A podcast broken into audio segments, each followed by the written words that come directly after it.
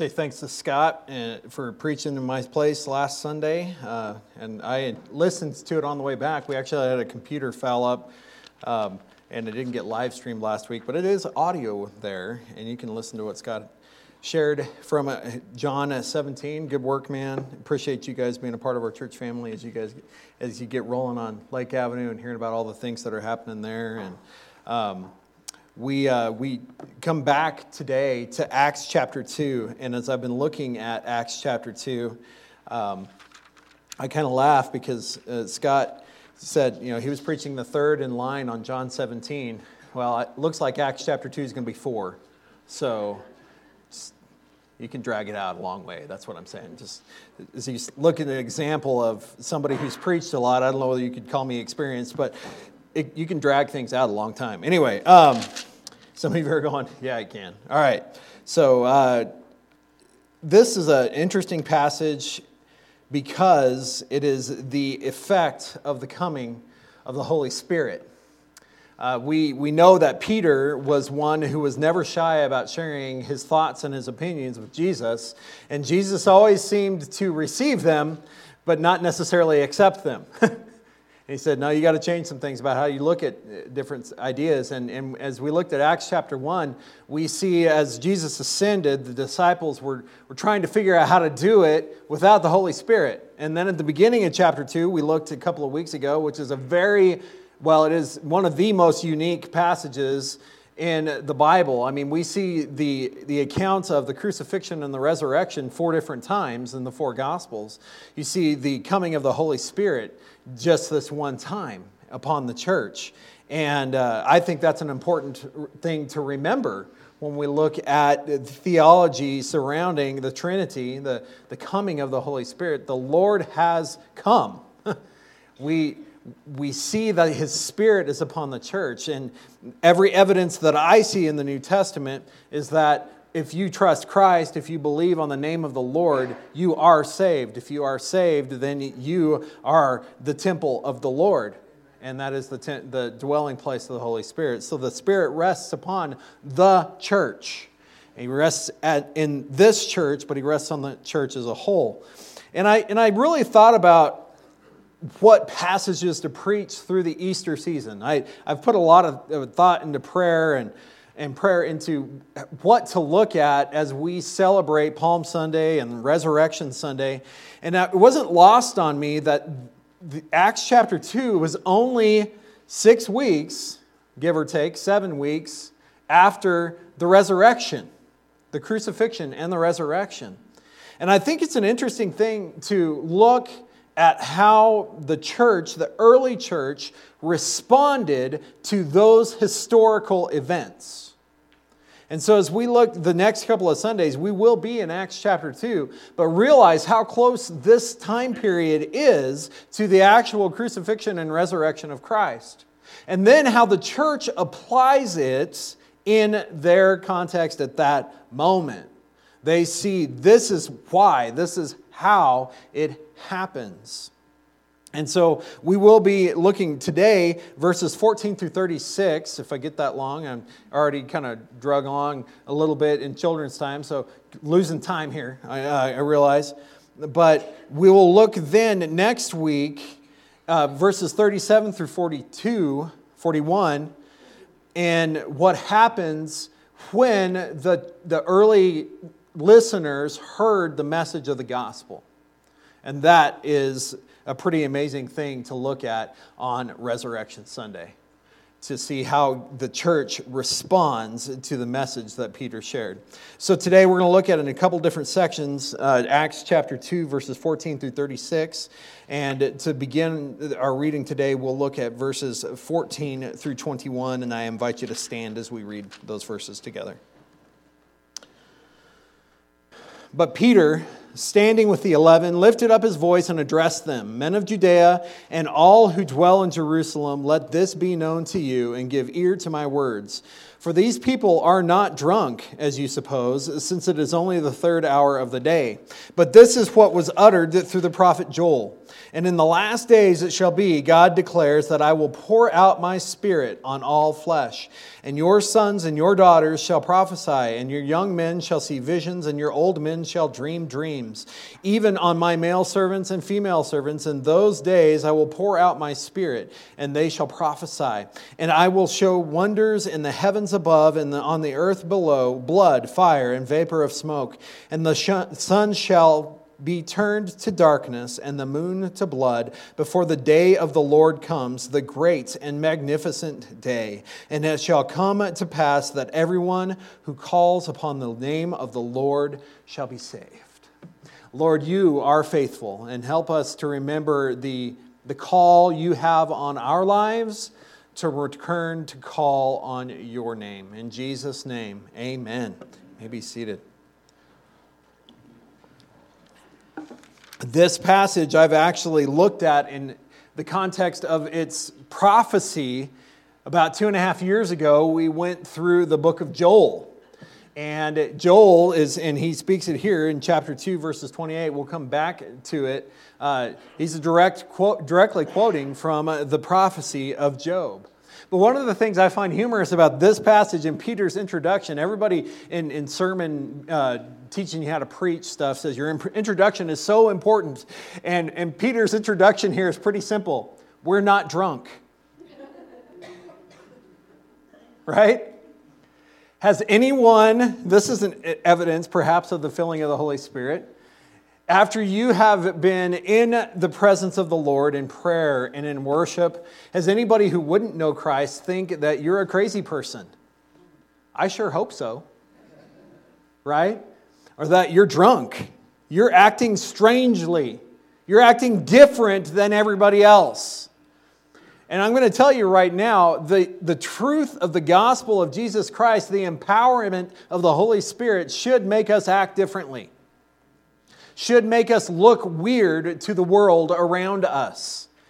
But Peter intros it here pretty simply. Standing with the eleven, he lifted his voice up and addressed them Men of Judea and all who dwell in Jerusalem, let this be known to you and give ear to my words. These people are not drunk, as you suppose, but it's only the third hour of the day. It's only about nine in the morning, right? If you're going to be drunk, it's not usually that early. You know, I, I'm not a partier, I've never been one, but I, I remember seeing some guys in college, usually the morning after, they're trying to get over it, they're not creating it, right? Um, the, the first thing in the morning to see this happening is rare. And it, it got me thinking about this whole passage because where were they? They were in Jerusalem, obviously, but it says that they were in the upper room where they were all gathered together, kind of in isolation. Yet now, after the coming of the spirits, we see that the power has been unleashed from their physical presence. They are somewhere else. They were out in the city and they were proclaiming the good news. And remember, we look at that map and we see where uh, all these names are listed in verses 10, 9, and 10 and 11. We see that there are people from all over the known world that were Jews that had returned to Jerusalem for the Feast of Booths or, or Pentecost, the 50th day following Passover. And that is the day that it, the, the Spirit falls on the church. And they hear the disciples speak, but they hear it in their own language. They hear God at work among the people. And so they, they hear God at work in the disciples preaching. And they, it's an interesting thought here when Peter preaches. There's, there's no record, but is, is Peter's sermon coming across in that manner? You understand what I'm asking? As Peter speaks the truth, are the people around them hearing it in their own language? I think that's a worthy question. I think it's also a question we don't have the answer to when we consider how God is at work, we must realize that His transforming power is what matters when it comes to the glory of the gospel. When we when we hear, hear and understand the gospel, it is a product of the work of the Holy Spirit. God proclaims his truth through ordinary humans. And we hear it, and he transforms. And we're going to get to that in this passage here. So, verse 16, but this is what is uttered through the prophet Joel. We've already read through it once. I want to go back to Joel, all right? Hosea, Joel, there he is. All right. I want to go back to Joel. You'll see it on your screen, but Joel chapter 2, verses 28 through 32. It's important to be reminded that salvation through Christ was God's plan all along. In his sovereignty, he chose to do it the way he did when he did. Why? Because he's God, and that's the way he chose to do it. He chose a moment in history when Jerusalem, for lack of a better term, would be a crossroads for the world as they knew it. And this is what he prophesied would happen several hundred years earlier. And it shall come to pass afterward. And I will pour out my spirit on all flesh. Your sons and your daughters shall prophesy, your old men shall dream dreams, and your young men shall see visions. Even on the male and female servants in those days I will pour out my spirit.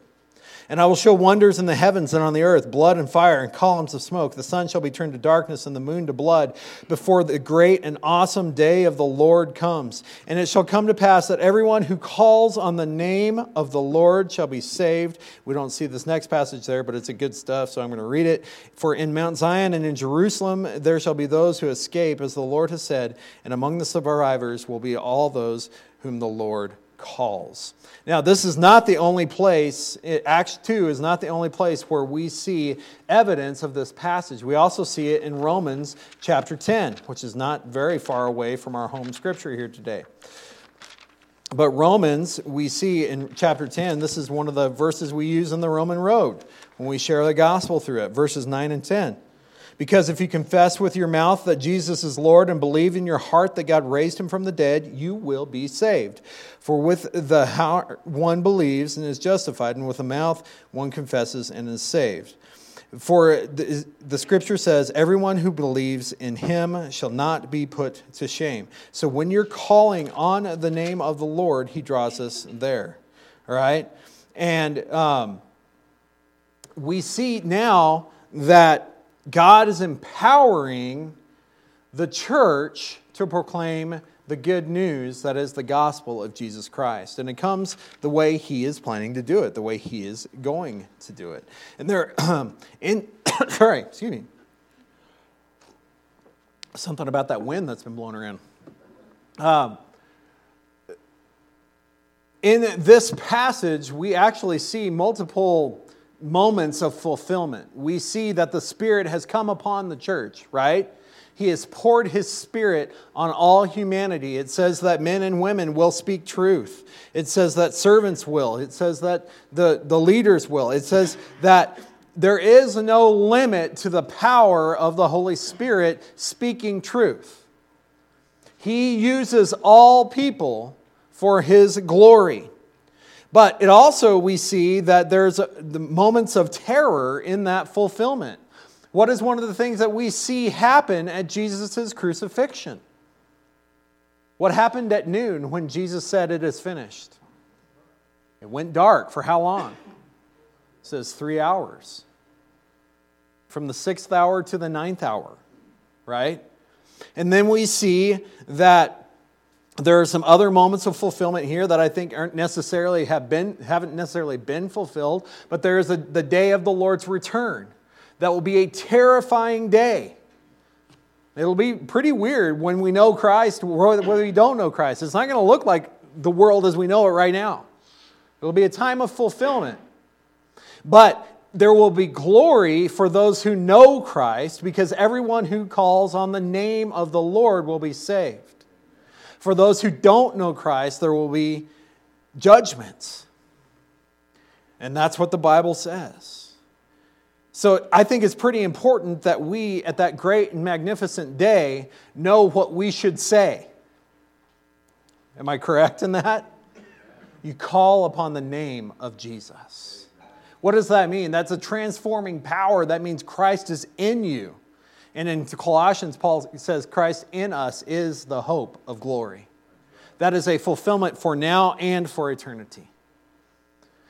So we see Christ fulfill his word through his crucifixion, through his resurrection, and ultimately the empowerment of the Holy Spirit upon the church. And I think, again, that is a perfectly appropriate thing to be talking about in the Easter season. Because we would not have the power of the Holy Spirit except because of the resurrection of Jesus Christ. And if we didn't have the resurrection of Jesus Christ, we probably wouldn't have heard this story at all. Because it would have just been a, a random preacher who got killed for the things he was saying. And that's happened a lot through history. But one unique thing has happened, and that is the resurrection of Christ. And one of the preachers I was listening to said, if you need proof of that, pull a coin out of your pocket, if you guys still know what coins are. If you're not always just tapping your card or your phone on whatever it is. And you see a year there. What is that year? It's the AD, the Anno Domini, the year of our Lord. Some people in modern history try to change it to the common era because they don't want to acknowledge Jesus. But if if Jesus wasn't unique, we wouldn't even know who he is in history. Why is he special? Because of his resurrection, because he paid the price for our sins. All right, now, verse 22 Men of Israel, hear these words Jesus of Nazareth, a man attested to you by God with mighty works and wonders and signs that God did through him in your midst, as you yourselves know. This Jesus, delivered up according to the definite plan and foreknowledge of God, you crucified and killed by the hands of lawless men. Now, who is preaching this sermon? Peter. Six weeks earlier, seven weeks, two months, let's just round it off. What happened with Peter the night before Jesus was killed? He denied him three times. What changed? The resurrection and the coming of the Holy Spirit. Peter never really lost faith, but he did gain the power of the Spirit. And you see, when we come to the realization of what God has done for us through the work of the resurrection, it empowers us to get past ourselves, to realize that the message is of the greatest importance because the message applies to everyone, not just to me. And so we come to this place where we preach the message of hope. And now, he, in the presence of those who are the ones who called for the crucifixion of Christ, plainly puts the guilt upon them. That's a little different than it was before. Am I correct?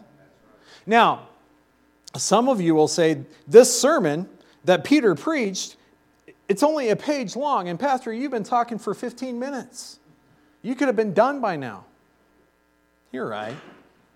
But think about the power that the, the change that had happened in the last 50 days. Right?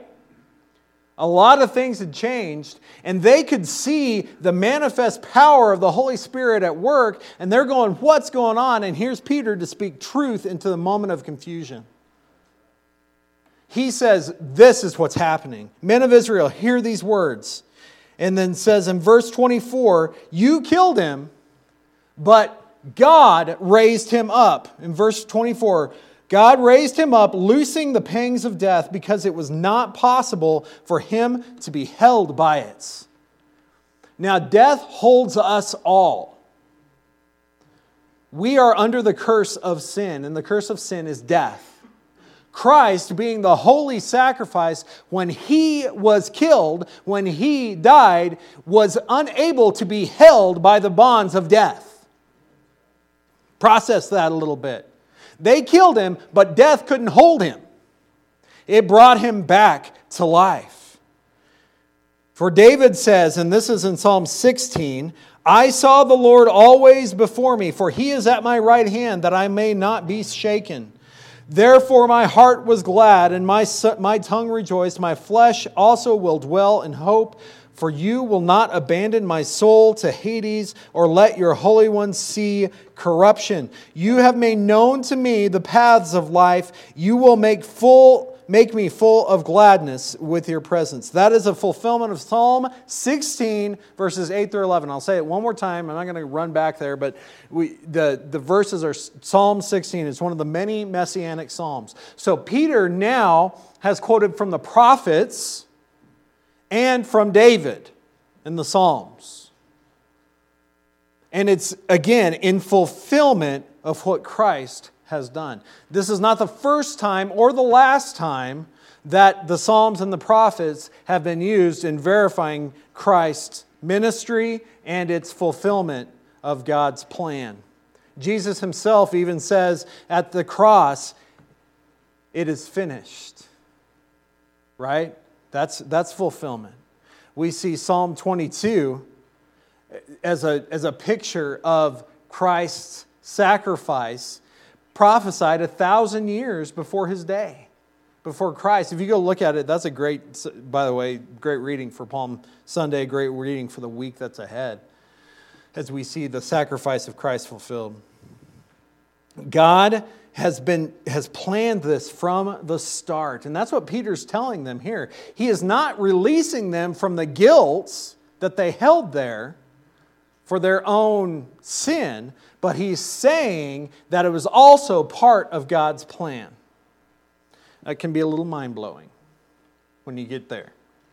God both gives man a choice in his plan. That has to do entirely with the sovereignty of God. He has the ability to figure that one out from eternity. We try to put God into our image and say, How could God have that foreknowledge? Well, then we put God into man's image, and that's this little word called idolatry. God is the one who has planned this from the start, and that's what Peter's sharing here. That even a thousand years earlier, your kings, your prophets were the ones that were sharing that this is the way it was going to happen. And finally, in verse 29 through 36, brothers, I may say to you with confidence about the patriarch David that he both died and was buried, and his tomb is with us to this day.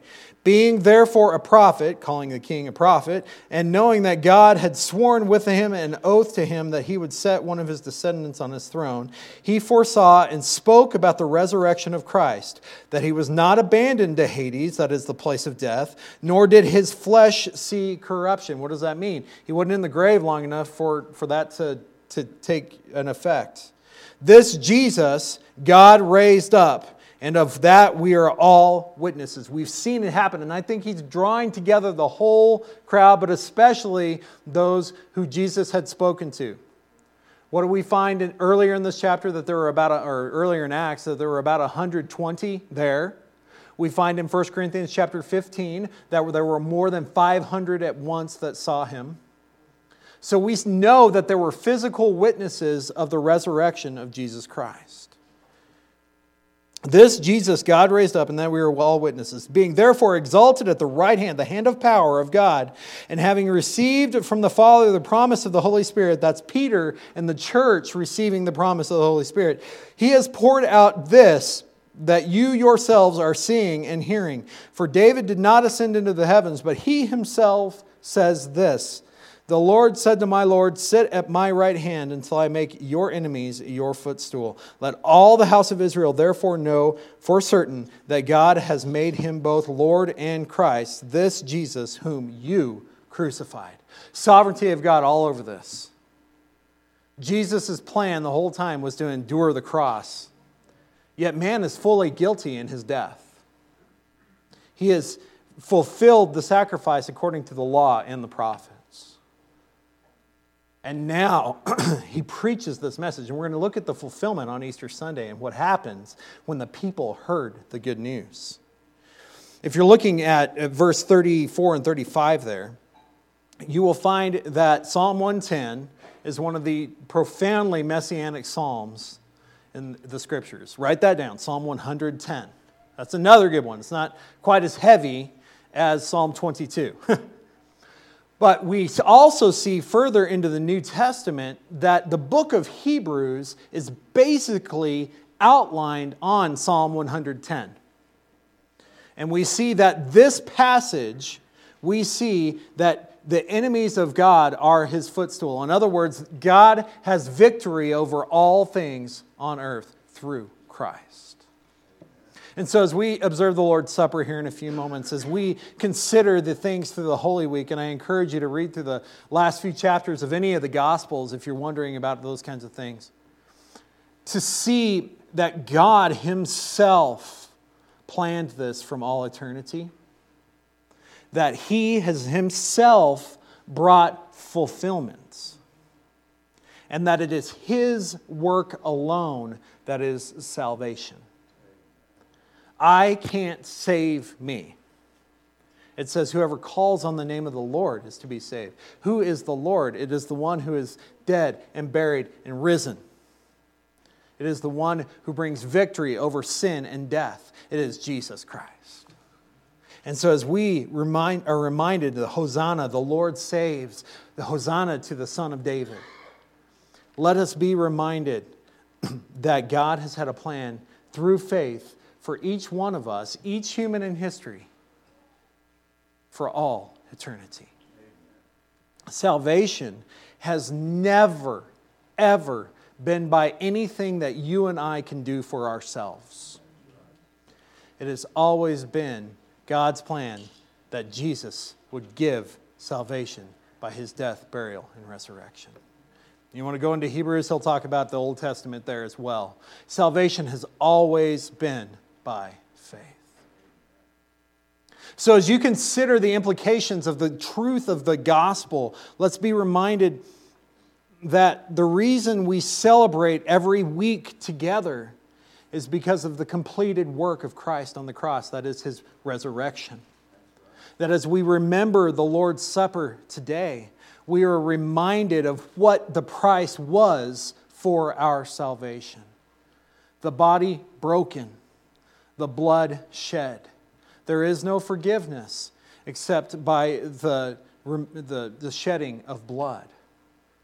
We look at, at the Lord's Supper as a time of remembrance, a memorial of what God has done for us in Christ Jesus. There's nothing that saves us between the little cracker and the little bit of grape juice. What it does is it reminds us of the cost. And you are worth it. God loves you. He wants you to call on His name and receive that forgiveness of sin. Next week, we'll, we'll continue verses 37 through 41 and see what happens to the early church when they heard this message. But you already got some hints along the way.